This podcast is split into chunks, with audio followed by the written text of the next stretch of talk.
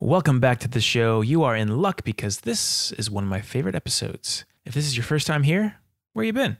This is the podcast where I tell my guests that the world is ending and that they must choose the movies that they think are worth saving. We are talking with David Rispoli. He is an actor and writer. He also does interviews with actors and directors for Cinemark theaters. During this episode, he's going to tell us about the time he did a junket with Tom Hanks. Sir Tom Hanks, that's right. He'll talk about the movie that bonded him with his wife when they first started dating. And he'll also reveal the movie that starred Gene Simmons that terrorized him for a year of his life. My name is Luke Cheney. Let's do it. It is time to talk about movies, all your favorites, all your loved ones. We will hear them and we'll cheer them. It is time for Movie Time Capsule. With me today is writer, actor, comedian, and host with the most.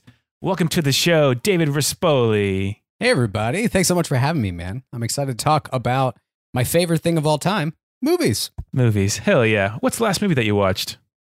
Not for work. that's that's a good point. Uh, I do.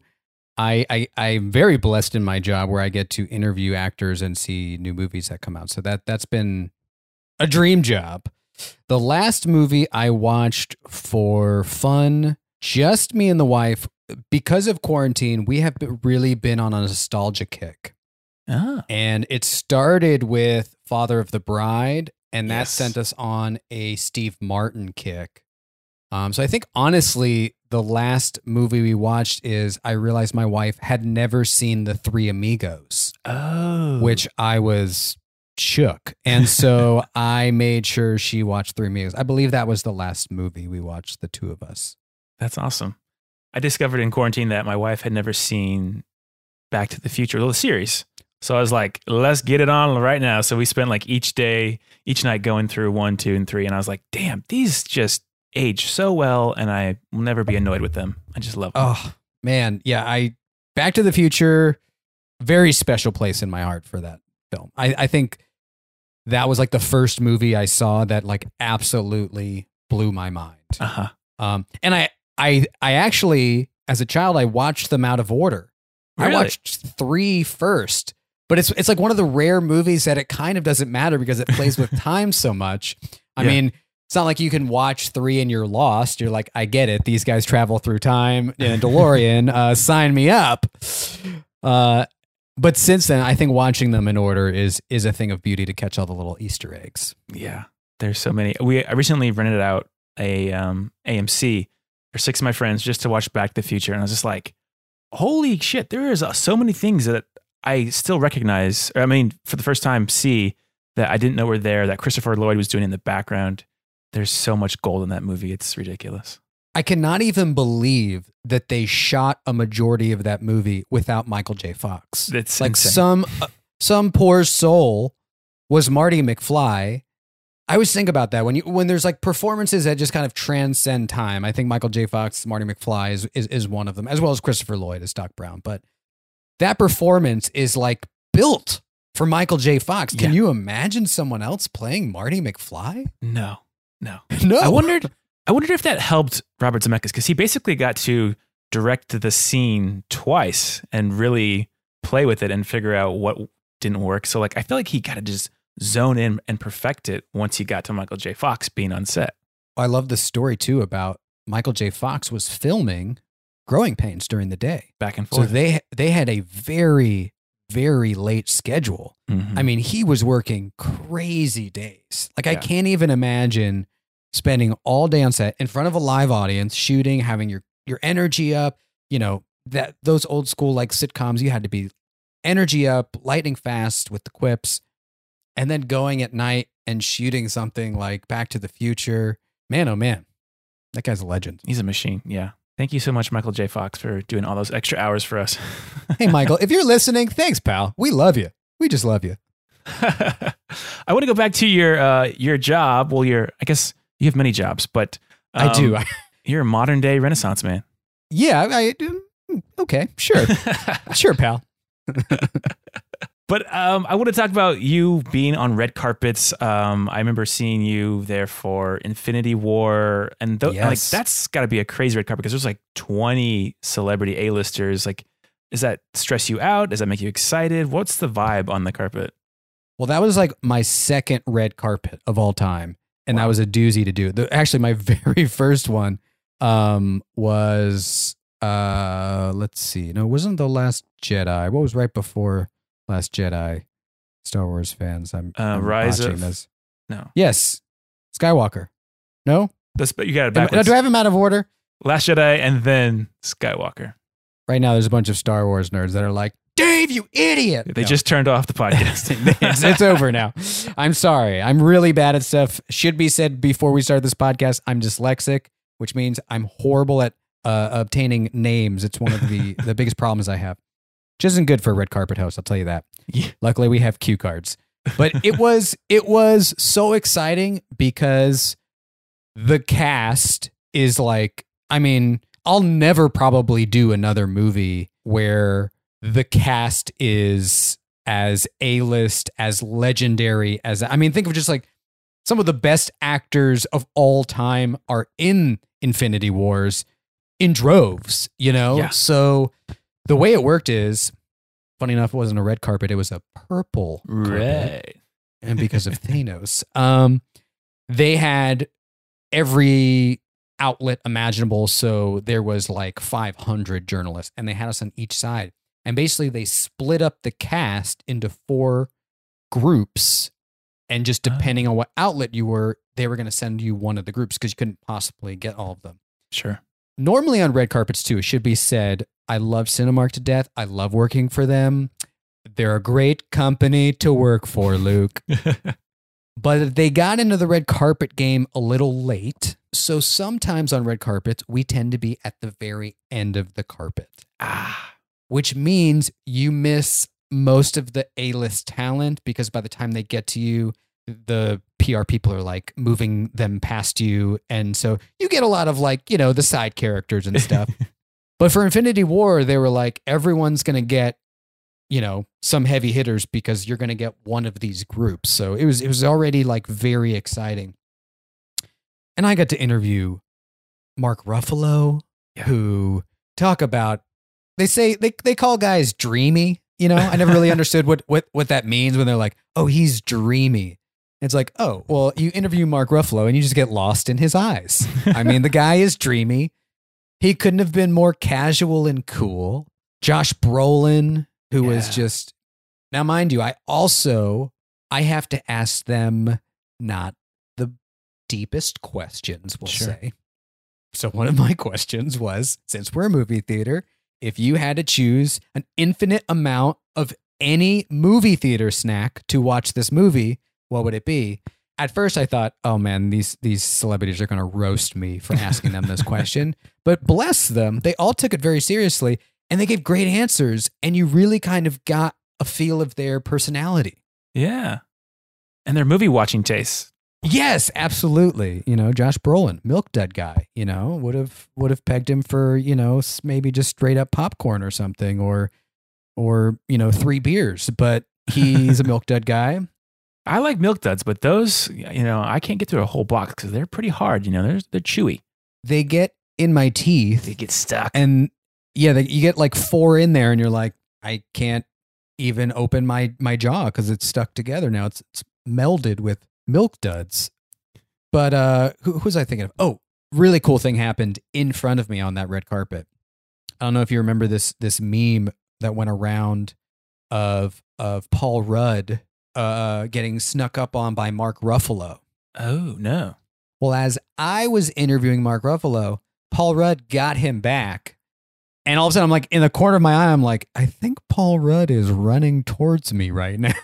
and he just like grabs Mark Ruffalo. Um, and then the footage we used ended up becoming like a new meme. Oh, And I was like. I was like, man, that's my hand. History. Told you, mom. you thought I wasn't doing anything out here in LA. My hand's in a meme. and it was the right one. Literally. Well, uh, Dave, I just got a text um, from my buddy Will. Okay. He says, uh, I think you know him. It's, it's uh, Will Smith, and he says that, um, Oh yeah, yeah, yeah, yeah, yeah, yeah. yeah, you, Good yeah, you guys are good friends. Good too, friends. yeah. He says that the um, the aliens are coming back, so um, it's not good news for us. I think it's best that we start putting some of your movies into the capsule. Are you ready? Very ready. Let's do this. Okay. First question is What movie would you choose if you wanted to cheer someone up, to show to them to cheer them up?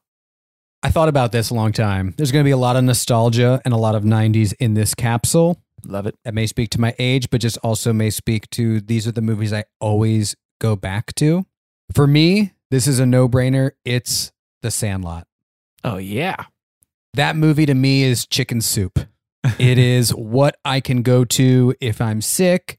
It's one of the few movies that if it's on TV, I yeah, you just have to watch it. No matter how old I get, the movie holds up. It's just like pure Americana in a bowl. And now that I live in Sherman Oaks, I've realized that that is where they shot it. And the baseball field is where, you know, sometimes I'll go and, and play tennis by those courts. It's it's amazing, like where they actually shot the Sandlot. No way. Yeah. I did not know that. Makes sense though. I mean, like, yeah, that movie, it's like you want your childhood to be like that. Um, like you just have a gang of friends doing whatever you want to during the summertime and you just go on adventures. Like that's yeah, it's a feel good movie to the ten. Yeah, and I, and I, I think it like speaks to early friendships and how kind of people grow up and start to, you know, it that's like the purest time in your life as an adolescent is that time. Yeah. And and to be honest, I was very blessed and I grew up in a neighborhood that had a lot of kids my age. And that's what we did. We rode bikes around and we got mm. into trouble. Yeah. And we'd like sneak into the rich people's pools and get kicked out. and like we had our own version of Wendy Peppercorn. And we just kind of caused havoc. And and you know, our thing was like playing street football, you know, which was more dangerous. But you know, it's like to me that is just like a little slice of childhood that I I think um it would be hard to watch that movie and not to feel a little better after it. Yeah. And I gotta tell you, I don't think there's a Fourth of July that goes by where I don't play Ray Charles's "America the Beautiful." Yes. it's just- yes. It's obviously patriotic, but it you know reminds me of uh, summertime where it's just you and your friends and hot dogs, and you just feel like a, a king in the in your neighborhood. yeah. And that's thanks to The Sandlot. Love that film. What's the movie that scared you more than any other movie has ever scared you? There's like the horror version, you know, which like I remember seeing the first paranormal activity Yeah.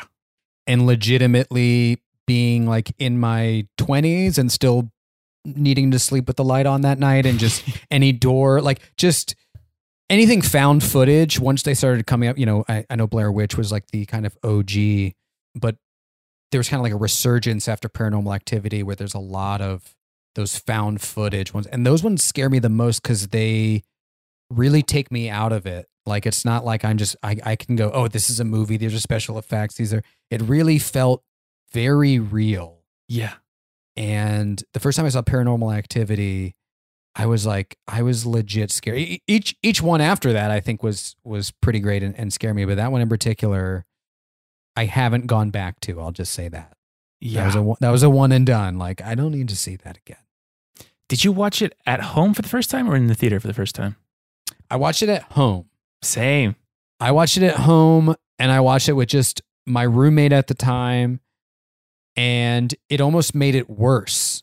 I think the theater would have helped me again with that experience going, okay, this is a movie. This is a, but like the we had creaky floors, we had creaky doors. We we lived in Burbank. We didn't have AC units, so we slept with the windows open. So there was constantly like the pressure and doors would slam and it was like an older apartment and and I just remember being like, this is not where I want to experience this movie. like this is not this is not how I want to experience this movie. And it was it was extremely scary.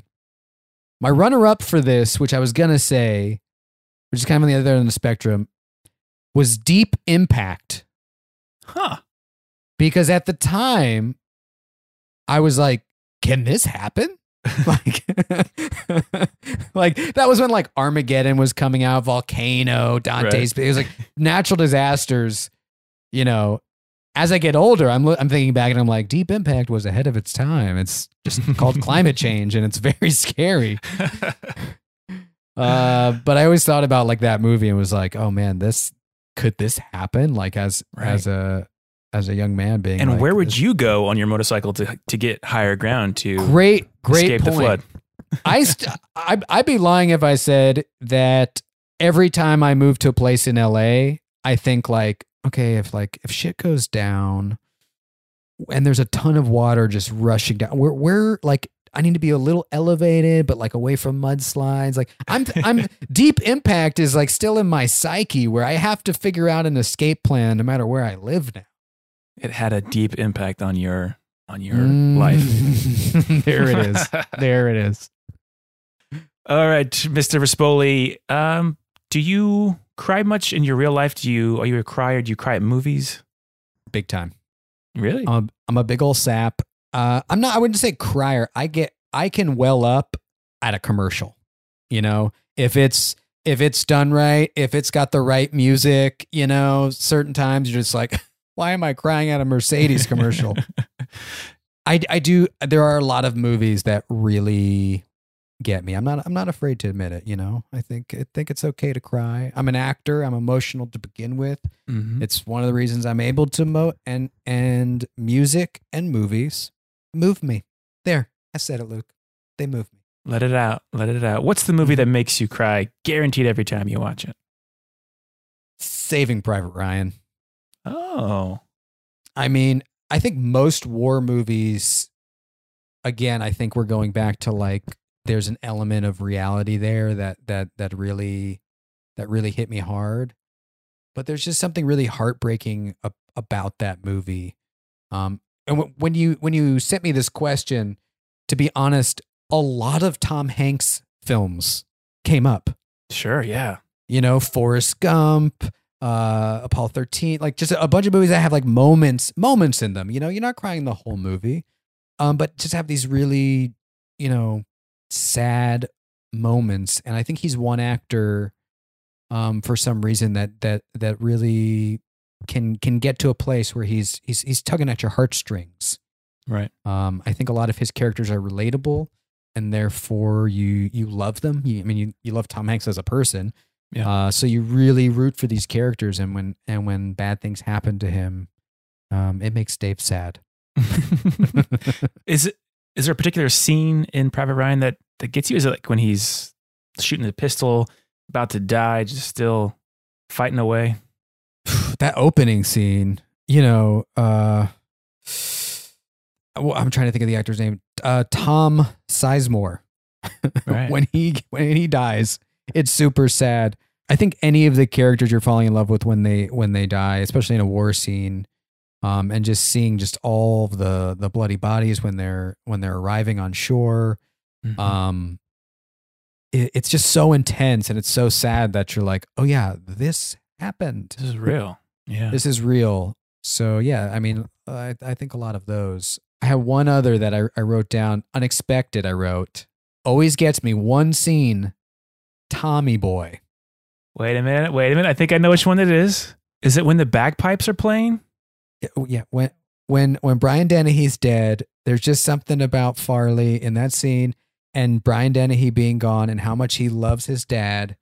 That uh, you know, I just as, as a son, I just I always when that movie came out, super funny, one of my all time favorite movies. But that was one like you'd watch with the buddies. You'd be like, "Oh, dude, this movie's so funny, man." um, I'll, I'm gonna, uh, I gotta, I gotta go to the bathroom. Um, I'll be back though because this movie's so funny, man. yeah, that comes out of nowhere and it gets so serious. And you're like, wow, for a Saturday Night Live kind of movie, this, I was not expecting this. yeah, I, c- Yeah. I can get on board with that. I think I get choked up when that happens. It's been a while since I've seen that. But uh, great choice again. lot, lot of '90s coming out. Love it. What's a movie that you think everyone needs to see once in their lives? I think everyone needs to see, and I know this is three movies, but I'll just say it. And I know their fans are already upset with me, okay, about the new ones. But the original Star Wars trilogy, I do think everybody should see. I think it's storytelling at its best. I think it's fantasy at its best. It's it's great. And they had such a profound effect on me. And I've seen them so many times since, and they still hold up. They still hold up so much that when they, you know, Revenge of the Sith and all these uh, movies came out, and I think it was like the late '90s, early 2000s, like we Right. were still going not as good as the originals, and they were made in the '70s. Like that's when you know it's a really, really good movie. I think 100. percent Everybody should go experience Star Wars. My wife has never seen them. I'm still trying to convince her to watch them. She's just Yeah. not. She doesn't do fantasy. I can't get her to watch Game of Thrones, but I think the original Star Wars trilogy is a movie that would 100% have to go in the vault, have to be preserved.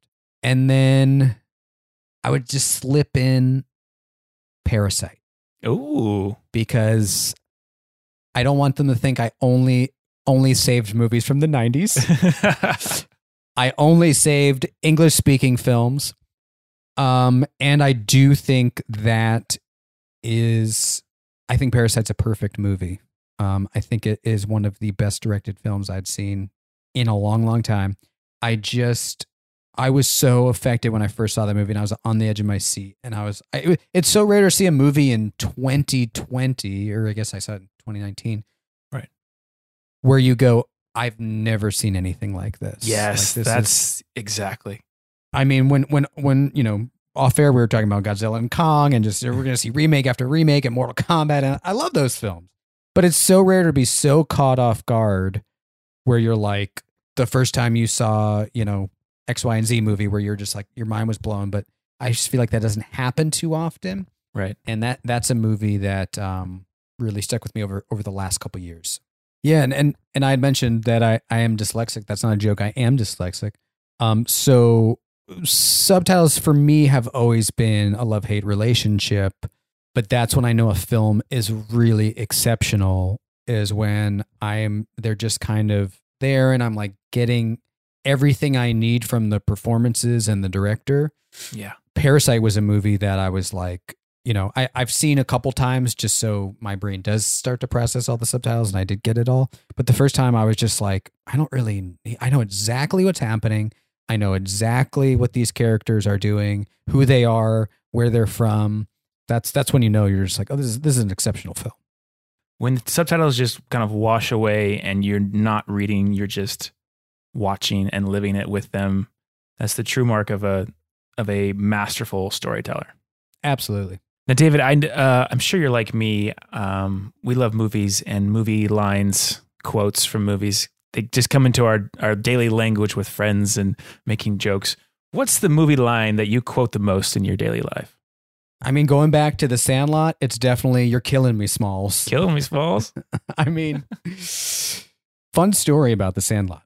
Okay. I had just moved out here to LA. I had not known a lot of people out here except my one high school friend who like I I hadn't talked to in quite some time, but it's one of those things when you move to a new city, you just like reach out to whoever you know. And she was like, "Yeah, you got to come over and um, you know, and and and come over, meet my boyfriend and and we'll kind of like, you know, tell you what's up with LA." And I was like, "Oh, awesome. Yeah, definitely cool." And so I arrived to this like apartment complex in Sherman Oaks. I'm I'm like kind of looking it's like an outside kind of apartment complex like most LA apartments are. There's like a fountain. I'm lost. I don't know where they are. and I just hear this voice that, that's like, "Hey, Rispoli." And I like look up and there's just like this like kind of bald dude in a in a tank top, like older guy and and and he's like coming down the stairs. He's like, "Are you Rispoli?" And I was like, "Uh, yeah." And he like puts out his hand and he gives me like a really hard handshake. Like a, oh God, like, is this guy gonna hurt me? Like he was like, nice to meet you. He's like, my, my name's Dave too. I'm I'm so and so's uh, uh, boyfriend. And I was like, oh, hey, so yeah, so nice to meet you. He's like, come upstairs, man. So I come upstairs. They're sitting on the porch. There's a big bottle of tequila on the porch. It's 11 a.m. Now Oh, okay. I like to party, guys, but I'm I'm not a morning drinker. and I I was driving and I just got to LA and I was like, don't want to start off with a DUI. And then he like kept trying to get me shots and He's like, You're here for the orgy, right? yeah, yeah, dude, I I did not know what was happening. And at one point, drunkenly, my friend knocked over the bottle of tequila. Yeah. And I went You're killing me, Smalls, as I pick it up. and then silence. And I was like, uh, and then he looks at her and he goes, Does he not know? And she was like, I, I, I don't, I know, I don't think I've told him. He's like, You didn't tell him? And I'm going like, What's about? I honestly, I was like, They're gonna murder me. Like this is, this is where I die. You know, first day in L.A. And he's like, He's like, Tell him. Go ahead. Tell him. She was like, Um, Dave is the writer director of The Sandlot. No shit. I literally go, no, he's not. like, this isn't the guy I've pictured. You know what I mean? Like this, this isn't. No, no, this is not this like, like you know, uh, I don't know, like nerdy, charismatic kid that I thought like you know made the Sandlot movie, and and he's like, yeah, Dave Mickey Evans, that's me. I made I made the I made the Sandlot, and I also made.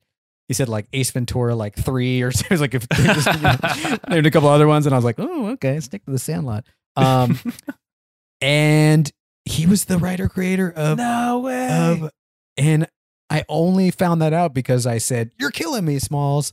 Um, and he ended up being a, a, nice guy, and, and he actually signed a bunch of memorabilia for me, and and and uh, it was one of those things now where now every time I hear that phrase, which I hear it all the time, you just see tequila falling into the ground and slow. yeah, I no, I I just I I feel all over again like a visceral reaction of like, did you tell him? Like, what did you do, Dave? What did you like? I I thought I just said like something very off putting. You know what I mean? Yes. Like like I I made like a faux pas by saying you're killing me, Smalls. That's that's how much air let out of the room in that moment. So I'm always just like, ooh. That's got to be insane though for that guy to hear it just, you know, come out in random situations in life and you're like, that's because of me. Like it's so huge. it's got to be one of the most famous lines from for people our age, from like Yeah. our generation. It has to be one of the most quoted. Everyone knows it. Everyone knows it. It's on shirts. Like it's it's just part of the zeitgeist. It's just a huge, huge, huge movie. Um, that's that's one I quote all all the time. And uh, you know, and then and then there's like random random other ones. I think Tommy Boy's a great one for for quotables. There's there's never been a, a time where some somebody hasn't spilt something in a car that I just say the David Spade line, which is, well, that's going to help the resale value. it's like Uh, that one comes so- into my life a lot too. it's where all the M and M's go into the uh, the AC uh, when he like turns like all his, all Chris Farley's M and M peanuts go in the thing. He goes, that's going to up the resale value. It's Lucky, it's a, luckily for you, they're hard show. yeah.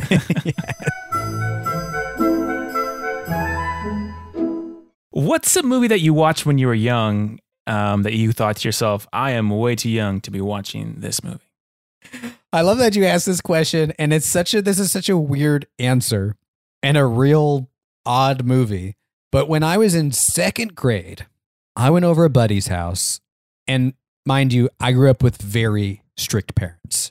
New York Italians. I always had the earliest curfew, and I could never watch any movie until I was of that proper age. Got it. You could get your license at 16 in Florida. Dave got his at 18 because that's what time that's when you got it in New York. So that, that should just tell you everything you need to know about my folks. I love them, but they were very strict. So I went over to this kid's house and I probably only seen like a lot of Disney movies and like really vanilla PG movies at that time. And he's like, You want to watch the Kiss movie? And I was like, The what? And he's like, The band Kiss. And I was like, What the hell's the band Kiss? He's like, Oh man, we got to watch this. The name of the movie is Kiss Meets the Phantom of the Park, but the band Kiss made a movie where they're basically superheroes. oh, so Gene yeah. Simmons like blows fire. Um, like I don't even remember the rest of the superhero like their their powers. But for a a kid who doesn't know who Kiss is, to just see these like kind of demonic looking people with these giant like gothic shoes, you know, they wear those like giant, like Giant spikes everywhere. yeah, spikes, blowing fire, his tongue. I always remember like his tongue sticking out. not only did I think I should not be watching this, I'm going to get in trouble watching this, it ended up being my biggest fear for a year. So, like, while other kids were like screaming to their parents, like, oh, mom, I think the boogeyman's under my bed, I'd be like, dad, I think Kiss is in my closet. like I was terrified that like Gene Simmons was under my bed and was going to use his tongue or something. I I was it scarred me to the point where like I was terrified of Kiss and then like we'd be out like a Halloween, you know, and like somebody's father who was walking them around trick or treating went as like you know, like uh, Paul Stanley or something, and I'd be like, "Oh, oh, it's Kiss." They're here to get me. it was definitely definitely a movie that I was like first off it's so weird. It's such a weird movie. I went back and like YouTube some clips. It's just it's bad. Let me just read you the the description of the movie. Kiss a rock band made up of superheroes battles an evil inventor who has plans for destruction at a California amusement park What? if you're listening to this podcast, screw all these amazing movies I'm putting in my vault, okay? Just just have yourself a time and go watch the Kiss movie. and just just imagine watching that as like a small child who's been sheltered from anything bad uh movie wise or a- any any of the above. I mean, this was like I I think this was the equivalent of like a buddy being like, "Hey, you want to see a Playboy magazine for the first time?" Like Yeah. this was like my coming out party where I was like, "Look at all these crazy half me- naked men in in platform shoes and and makeup. This is wild. They're blowing fire and they have long tongues. Like Wow. I'm terrified." I'm gonna go hard into the research after this is done recording. Yeah. To I want to see it. I want to see how much it made. the 70s, man. The 70s. Anything was made into a movie back then. Um. So I know you have a a young daughter.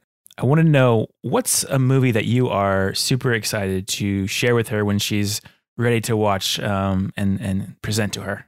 For me, it's Toy Story. Oh yeah. which I think is still a really, really good film that absolutely holds up. But I'm excited to watch some quote unquote kids movies that I still very much enjoy. And I think they've gotten pretty good at making kids movies. I mean, I love the Lego movie, and I thought Lego Batman was legit hilarious. I think Toy Story is just another great bit of storytelling. And again, we're seeing two themes today Sandlot and Tom Hanks. We're going to see a lot of Tom Hanks in this. Uh, he's a huge part of my vault. Um, but yeah, I just, I just think um, Toy Story is like a, a beautiful, fun story, and it's one that I will enjoy.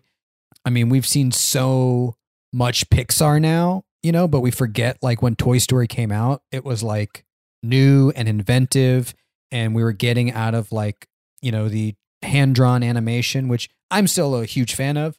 Yeah. But, you know, Toy Story was really the one that put Pixar on the map. Um, and I think it's a movie that any generation can enjoy. And it's great and it's funny. And it's like it's and it's so many legendary voices are in that film. Um, that's definitely one I'm excited to watch with her. yeah, there's so much to love about that movie. Like, yeah, like you said, all the voice actors are in there. Um, but I recently, when the last time I watched it, I was like, hmm, Woody, he's kind of a dick for no reason to Buzz. yeah. I Yeah. mean, he's obviously scared to be of, of being replaced, but like he is kind of vicious. he really is, you know. Some a lot, a lot of toxic masculinity in Woody. No, I'm trying to- no, he he uh in that sense he's relatable in the sense of like, you know, he's putting up a front because he he really this is the new cool kid, you know, and everyone's Mhm. everyone's afraid of of getting old and getting replaced and and not being hip. I mean, we're all a little Woody, aren't we? You know, there's a little Woody inside all of us. We're always afraid of being replaced by some younger, hotter something. Always. Well, I tell my wife that all the time. It's only a matter of time before she replaces me.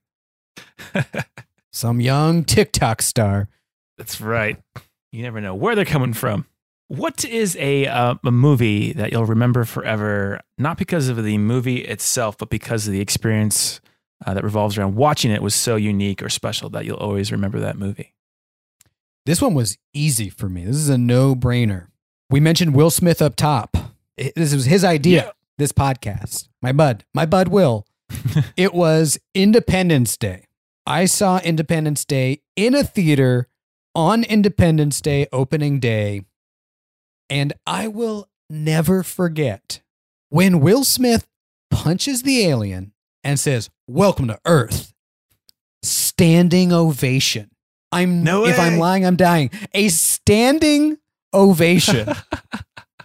like when America was still living under the facade that we were just everything was amazing and we're the greatest thing ever, and it was just like patriotism was at its all time high. Like the crowd was going bananas through that movie. Like it was as if the aliens were actually coming and America had to defend us and we saved the planet. For, I mean, there was multiple applause breaks, which if you Yeah. watch that movie now, you're like, this is insane that this movie was getting applauded. it doesn't doesn't hold up the best. Um, but that movie theater experience, I'll never forget. It that line getting a standing ovation, multiple applause breaks, and then the very end, like slow clap when the credits were going, and everyone leaving the theater just being like, amazing Wow. in America. And just like I remember being like, oh. And then like a couple of my buddies saw it and they were like, it was okay. I was like, well, you didn't have my crowd. You didn't have my crowd. Okay. Standing O, multiple standing O's, like as if the president was there. Was this in Illinois where you saw it? Uh, th- no, this is in uh, Orlando, Florida, where I grew up. So this is in this is in Florida, and this is on Independence Day. It was just me and my father, and I just remember like looking around and being like, everyone stood up, and it was one of those things like just like any standing ovation. It's like you don't want to be the person sitting, you know.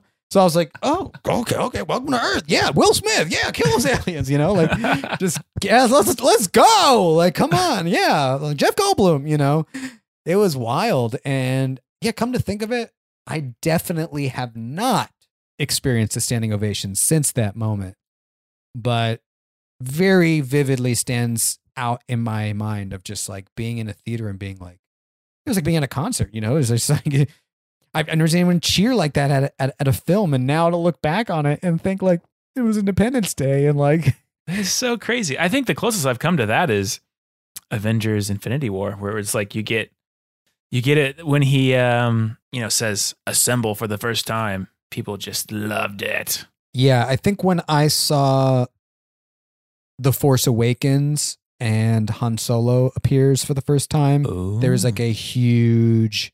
I watched that at the Vista um, Yeah. theater in, Los Feliz. It was a really amazing theater to see that movie. Um, and there was like not a standing ovation, but there was like an uproar. Like you know, we didn't hear the next couple lines because people were just applauding and, and going ham. But uh, yeah, I mean, I assume I don't know who wrote Independence Day, but I assume when they were like writing that screenplay, he was like, "Ooh, this line."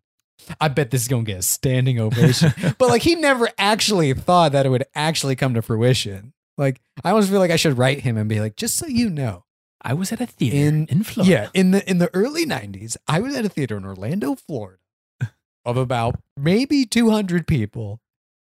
Will Smith punched the alien. Standing ovation, buddy. You did it. Give yourself a pat on the back. You accomplished it. I think you should write that that letter to him. Yeah, her. I think I think I will. Sure. You would just make his make his year. so since the aliens are coming, we don't know what's going to be left of us. But let's say that um, another generation finds your capsule. What movie would you choose to show them the good side of humanity? Okay, this is a this is a little left field, but I had to think a long time about it. Cool runnings. Hell yeah! Just a classic. Just uh this could have also cool runnings. I could have almost answered all these previous questions with cool runnings, you know. what movie would you show to someone to cheer them up? You know, Mhm. uh, what movie like oddly could probably make you cry? Everyone needs to see once in their life. There's cool runnings, all the answers. I still believe this movie holds up. It's another quotable movie, but Yes. it would have to go in there for this. I had to get it in in in in one of these questions. It needs to be in the capsule. And I think it really shows the good of humanity. It's like it's a it's a beautiful movie that deals with breaking stereotypes, that deals with a true story. Um, it, a, a movie about triumph. It's fantastic. The casting is unbelievable for such a, you know, kid based movie. I I do believe that anyone could watch that movie and thoroughly have a smile on their face and enjoy the heck out of it. And if I was aliens, I if I watched that movie, I'd be like, maybe we shouldn't destroy them. They're they're pretty great. If these if these guys live on Earth, I mean, hopefully they wouldn't research that John Candy has passed. Uh, But if they thought all of those guys were still around on Earth, they'd be like, "Yeah, let's save this thing." Will Smith, ye, we're gonna we're gonna let this one go, okay, pal? We'll we'll meet again. We're gonna hold off for a bit. Yeah, Yeah, that movie. When you think about it, it's um, it's a story of two different people's redemptions. You know, John Candy gets his second shot at, at being a true. coach, and then you also got um, the actor's name is Leon. I don't know what's the main guy's name. the character's the name. The character's name. oh, I just know him as Leon because of Cliffhanger and Cool Runnings. yes, I'm looking it up now. gonna bother me. Yes, Derice, he, you know, in the beginning, he loses uh, at track or he gets, you know, tripped up and he has to that's right. change his life, which, you know, in COVID times, like a lot of people are doing that right now. And, and, um, yeah, it really shows that you can, you can still get your Olympic dreams if you just, um, change it up and keep fighting. Sanka. That's the name I was thinking of. That's that's the other guy. I loved. I loved Sanka. Sanka. Best friend. And and that was like, you know, we've seen this movie done a hundred times. You know, whether Mhm. it's, I mean, pick a sports movie. They're all follow this mold, the Mighty Ducks, whatever. For me, Cool Runnings did it the best. It just it it found a way to to find a story of triumph that really seemed like the biggest hill to climb. You know, it's like when we see like a bunch of ragtag kids and eventually they play hockey, it's like, yeah, I can kind of understand that. Seeing a bunch of track stars out of Jamaica become a bobsled team and then it actually happened is really just one of those like diamond in the rough stories that's just like unbelievable and and everyone can get behind. And it also is like one of the few movies that like wasn't just um America's the good guy. you know? Yeah. It's always like Yeah. America versus Russia, you know, like that's always like the deal. And it's like that was a, you know, to to put in a vault, you know, for aliens that you know, I'd want them to know more than just uh um, Americana, you know. Right. That's a great Even though that that movie is also probably inherently Americana. and man, John Candy. Oof. Name a bad John Candy movie. Like Can't do it. T- tell me, tell me you don't love Uncle Buck. Tell me you, you don't watch Planes, Trains, and Automobiles around every Thanksgiving. You know, tell me you don't love all of his scenes in Home Alone and anything he ever touched. Like, Yeah. that's a guy who like was only in great feel good movies and could tug at your heartstrings at the same time. hmm Yeah, him and Chris Farley, they they had some secret sauce inside of them. Unfortunately, we don't. We did not Yeah. get enough movies out of them. One thing I was just thinking about with Cool Runnings, I forgot that they don't win, but it feels like a win. They, you know, they fall over. I think they have to carry their their sled across the finish line. It feels like a win though, because everyone cheers them on and does the slow clap. Um, but yeah, it's another great reason why that movie is a good choice to sum up humanity. Is if you fail, keep going. Like it's just hammered back into the movie over and over. I think that's one of the reasons I I loved it as a kid is is it had a twist. Like Mm-hmm. there's there's always like a lot of PG movies tend to just be very cookie cutter and it's like you know They're gonna win. they're going to get the thing and that one you you it's totally setting you up to be like yeah and then you kind of see the screws start to come in and you're like wait a minute and then they boom fall over and it's like silence you know and it's like oh and then you're like oh my gosh like your whole world's turned upside down you're like they don't win how does how can this be and then they they they get up and they walk it and that's got to be one of the earlier first claps in a It is film. for me. Yeah, that's first time I can remember a slow clap. Yeah definitely great slow clap movie All right, Dave. One final scenario for you. Yeah. You've got a, a bunker for the aliens when they come. You're going to go into your bunker. You've got time to grab or download one movie to rewatch for the rest of your days in your bunker. What movie are you choosing? My favorite movie of all time is Apollo 13. All right. I love this film. So much so, it's me and my, it was the first thing that me and my wife truly related on. So much so that on our second or third date, I asked her what her favorite movie was, and she said Apollo 13. And I was like, oh, and I go, I literally, I literally go, no, it's not. And my favorite movie is Apollo 13. And she's like, yeah, it's my favorite movie. I was like, Apollo 13 is your favorite movie of all time. And she's like, yeah. To the point where we were, because, you know, she's very funny too. And we were doing a lot of jokes throughout the dates. So much so we had to come up with a secret word to tell each other that we are being serious. Uh-huh. And it's become Apollo 13. So Apollo 13 has become like our own little thing to the point now where I forget I forget that it's just me and my wife's thing and I yeah. slipped and done it in the real world where like I'll be telling a story and I'll be like, "Yeah, and so yeah, and I almost got in a car wreck." And they're like, "For real?" I'm like, "Yeah, Apollo 13, man. It's serious." You know? And they're like, "Did you what did you just say?" I'm like, "Oh, sorry. That's what yeah." And I think one of the reasons we both love that movie is again, I think it's a perfect film. I think it has if you were teaching a screenwriting class, uh, film a class to filmmakers, and you're like, what do you need in a movie?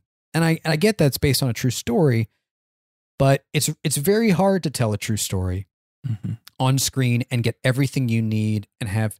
I, I almost find it's almost harder because we know the outcome, Right. You know, we already know all the facts. It, it can't be just slowly laid out and and given to the audience. And they did such a good job with it. It's such a everyone knows the story of Apollo 13. But going into it, every time I watch that movie, my heart still races. I still there's a small part of me that goes, are they going to get home? And the performances are incredible. I think it's one of Tom Hanks's best movies. I think it's one of Gary Sinise's best movies. I think it's Ed one Harris? of Ed Harris's best movies, and they're all heavy hitters. Oh my god, I almost said Pullman, Paxton, right? Right. Everyone gets those two confused, and I do too. Paxton's best movie, one of Kevin Bacon's best films, I think. Like just a really subtle performance from all of them.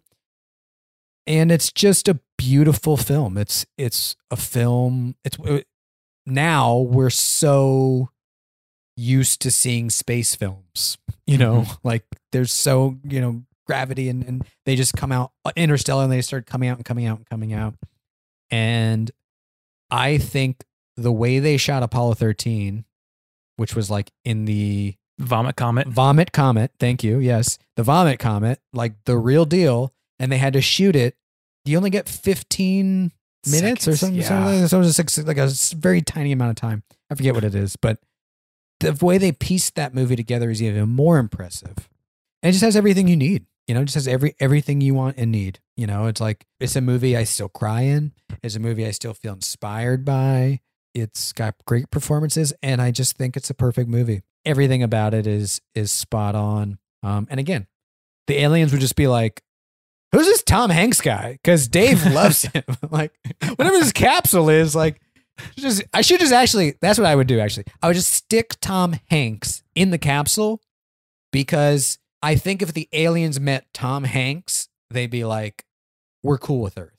Like we're good. Like we get it. Humans are inherently good." what one one quick story. So we talked about what I do for a living, which is amazing. I get to interview actors about movies.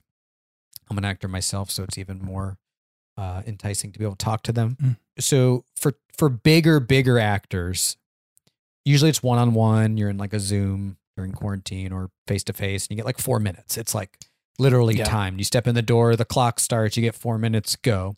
Tom Hanks for his uh, last film, Oh, News of the World. News of the World, thank you.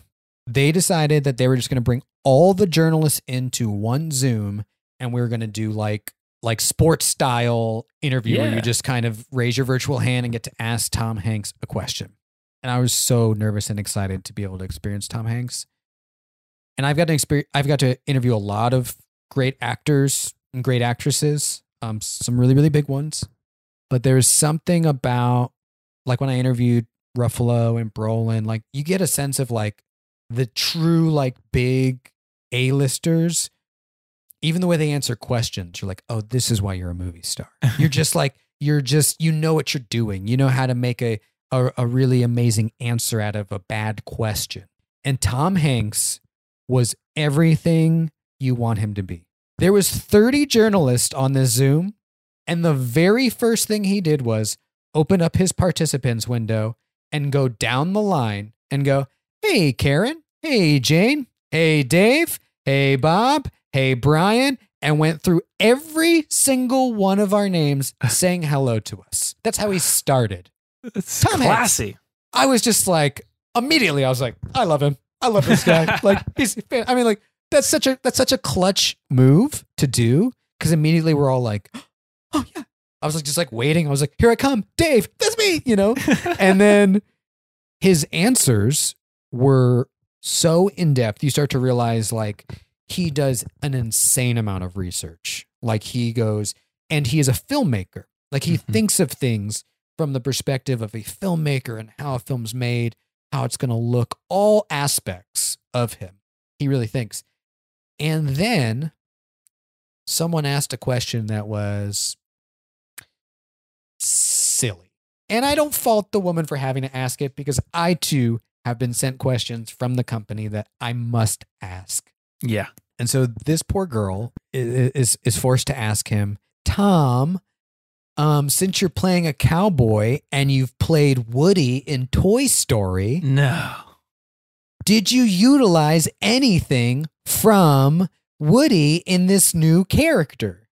As she was asking it, I was like sinking lower in my chair and I was like, oh no, this is the worst question of all time. Oh, poor Tom.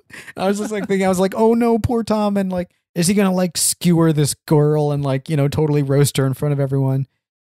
and he totally could have.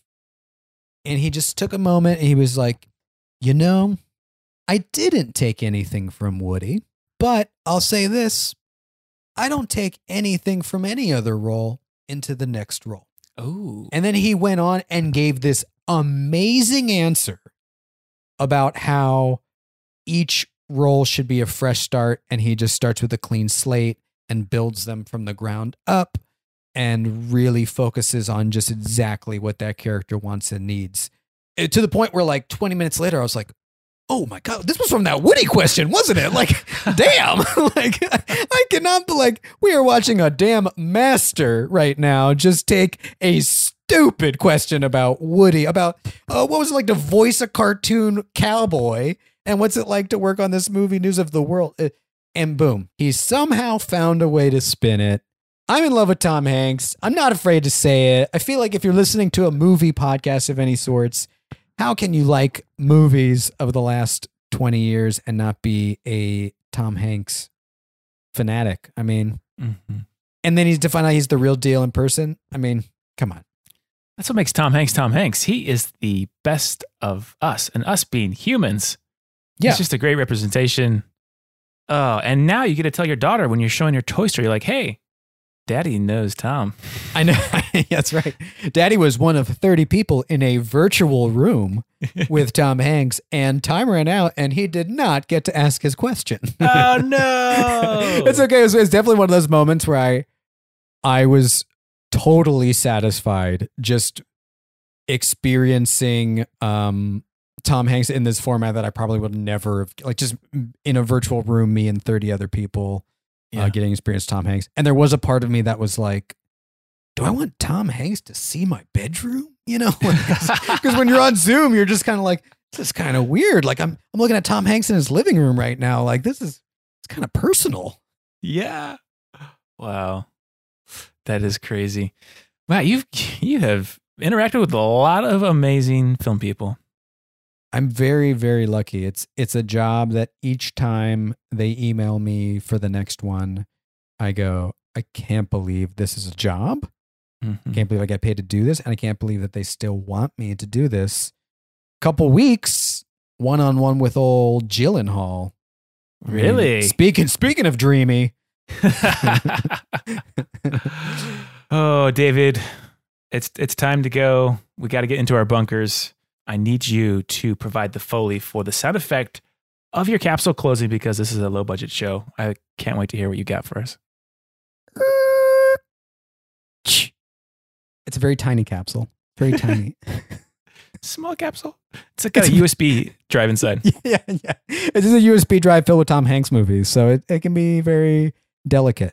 But I'm excited for these aliens. I'll tell you what.